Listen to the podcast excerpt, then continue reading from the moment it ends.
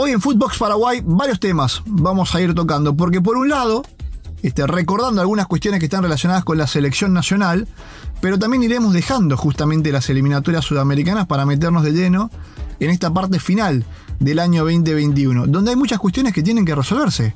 El campeón del torneo clausura, el campeón de la Copa Paraguay, la tabla acumulativa que llevará a algunos equipos a la Comebol Libertadores y a otros clasificados a la Comebol Sudamericana, y el promedio del descenso. Equipos que eh, descenderán de categoría y otro que tendrá que ir a la promoción, que todavía no está definido esto último. De esto vamos a hablar hoy en este episodio de Footbox Paraguay. Acompáñanos. Esto es Footbox Paraguay con Nico Lithix, un podcast exclusivo de Footbox. Bueno, ha pasado el último combo de eliminatorias sudamericanas en el año 2021, después habrá que esperar el año siguiente para volver a tener partidos. Quedan cuatro, nada más, para que se cierren de una vez por todas las eliminatorias sudamericanas. Ahora, el análisis un poco más frío eh, de lo que ha ocurrido, Paraguay no sacó buenos resultados, si bien hace tiempo venimos pensando en que era la última chance, la última bala, bueno, eh, no sé, parece que siempre queremos tener una bala más, porque bueno, porque las matemáticas dicen que se puede, más allá de que futbolísticamente el panorama es muy complicado. cuando uno piensa y dice, bueno, si en, más de la mitad de las eliminatorias y en 13, 14 partidos pudiste ganar dos, ¿cómo vas a ganar 4 de 4 que le quedan? Cuando uno va simplemente a esas estadísticas es cuando, claro, te agarra la preocupación y decir, bueno, ¿cómo levantamos este momento? Hay un cuerpo técnico nuevo que tendrá seguramente las fuerzas renovadas como para intentar cambiar esta historia. Pero veremos qué ocurre. El panorama es sumamente complicado para la, para la selección paraguaya, que jugando como local no pudo ante Chile y en Colombia eh, rescató algo allí sumando un punto justamente en la difícil Barranquilla. Hablábamos el otro día con Oscar Córdoba y él también expresaba su preocupación. Y, Oscar nos expresaba su preocupación por el nivel de la selección colombiana y por la falta de gol del equipo y sobre todo jugando como local. Y Colombia está en zona de clasificación directa. Entonces yo también le decía a él, bueno, Oscar, eh, vos expresando preocupación, ¿qué nos queda a nosotros? Penúltimos en la tabla de posiciones y, y tan lejos de esa zona privilegiada, de zona de clasificación que con tanta envidia uno quisiera estar allí. Pero bueno, cada selección por supuesto que tiene, que tiene sus, sus momentos, sus vaivenes y sus respectivas preocupaciones.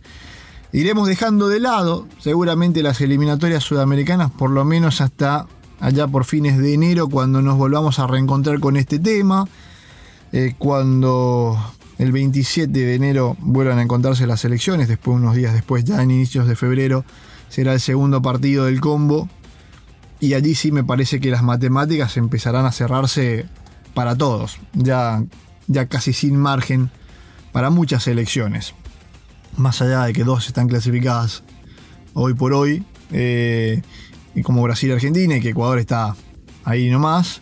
Y después sí hay una pelea mucho más, más grande para el cuarto lugar y para el lugar de repechaje. Así nos trata Así nos tratan estas eliminatorias. Sabíamos que iban a ser muy difíciles.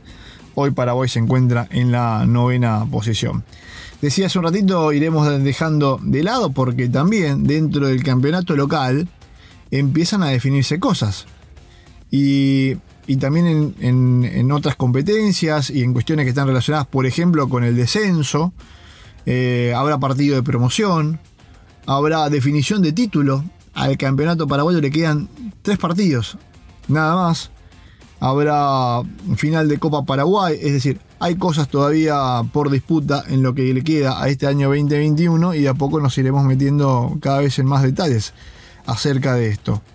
Lo pronto, por lo pronto, lo, inmediato está relacionado con la, con la siguiente fecha. Hoy se abre una nueva fecha de campeonato, donde también, eh, por eso decía el tema de los puntos, donde eh, te juega, por ejemplo, 12 de octubre con Guareña y uno dice, bueno, pero hay muchas cosas por definirse en este tipo de partidos, porque se definen los descensos, porque se define también la tabla acumulativa que te puede llevar a una Comebol Sudamericana, a una Comebol Libertadores, por ejemplo el caso de Olimpia, que no tiene chance de salir campeón y que buscará llegar a la Comebol Libertadores mediante esa tabla acumulativa. Por lo tanto, hay cosas en juego, hay mucho por delante todavía en este año 2021.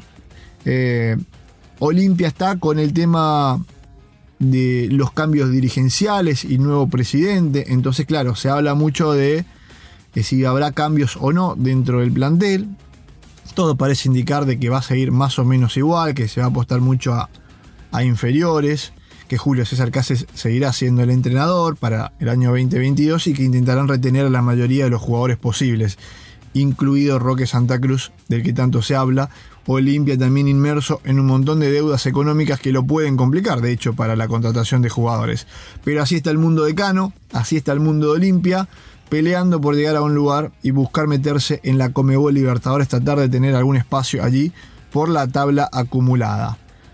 Después está la parte más arriba, donde pelean Guaraní y Cerro Porteño, el equipo de, Francisco Chiquiarse que viene con una levantada, Guaraní que viene con un bajón, y allí se da una pelea sumamente interesante. Eh, porque si bien Guaraní ha sido el que estuvo arriba prácticamente todo el torneo, en los últimos partidos le ha costado, le ha costado ganar, le ha costado meter goles. Cuando el campeonato comenzaba y cuando Guaraní se despegaba en esa tabla de posiciones, llegó a tener una muy buena diferencia con relación al segundo, 7 puntos había sacado en algún momento. Era un Guaraní que ganaba 4 a 0, que ganaba 3 a 0 y que parecía imparable. Claro, con el correr de las fechas, ahora acercándonos al final, Guaraní ha mostrado un bajón futbolístico, ya no gana 4 a 0, ya no saca esa diferencia. Este, puede ganar los partidos, está costando muchísimo. Y por el otro lado, más allá de algunos frenos que ha tenido, por supuesto, Guaraní, para que Cerro Porteño lo pueda alcanzar. Por el otro lado está Cerro Porteño, que viene en su vida, eh, que viene pasando esos bajones y que viene mostrando muy buen fútbol.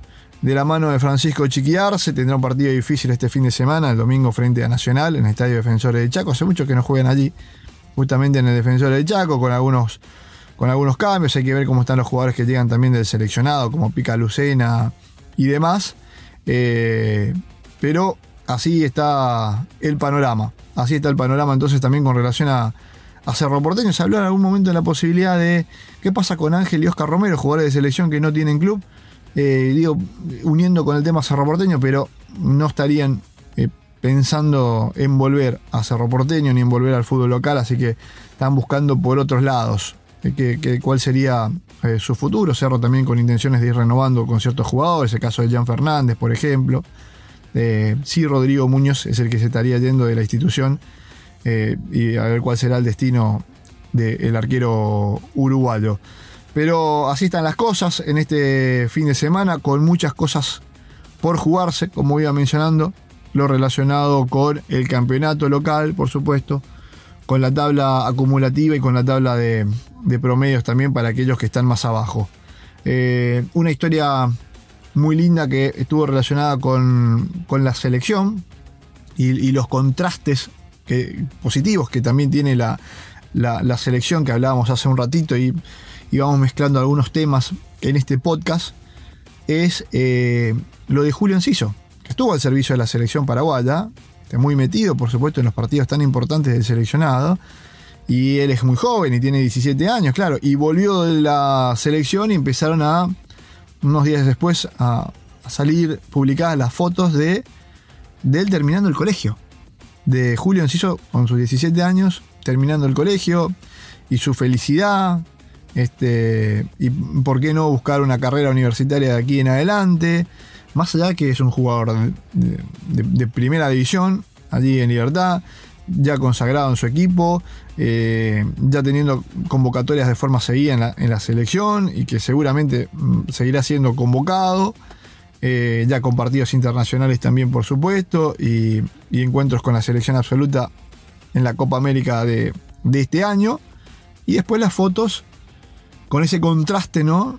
De un Julio que sigue siendo un chico, terminando el colegio, terminando el colegio eh, en lo que fue la última jornada y postales también que nos han dejado justamente estos días eh, aquí en, nuestro país, aquí en Paraguay. Así que eh, así ha sido esta semana, con, dejando de lado con lo que fue las eliminatorias sudamericanas, metiéndonos de lleno nuevamente en el campeonato local y en el ámbito local y cuestiones muy importantes por, por definir. Y esta última postal también, si se quiere, eh, que dejamos algunas palabras que están relacionadas con Julio Enciso este, y, el término, y, el, término del colegio. Bueno, nos seguiremos encontrando ¿sí? en un nuevo episodio la próxima semana. Tendremos mucho para analizar y a ver qué cambios tenemos en el campeonato local y novedades que estén relacionadas, por supuesto, con, eh, con estas cuestiones, con la parte alta, con la tabla del acumulativo y con la parte de abajo también, con los promedios y lo seguiremos charlando y analizando y encontrándonos siempre, que es una gran satisfacción encontrarnos eh, cada semana a través de Footbox Paraguay. Nos reencontramos, que pasen bien. Footbox Paraguay con Nicolas Litix, exclusivo de Footbox.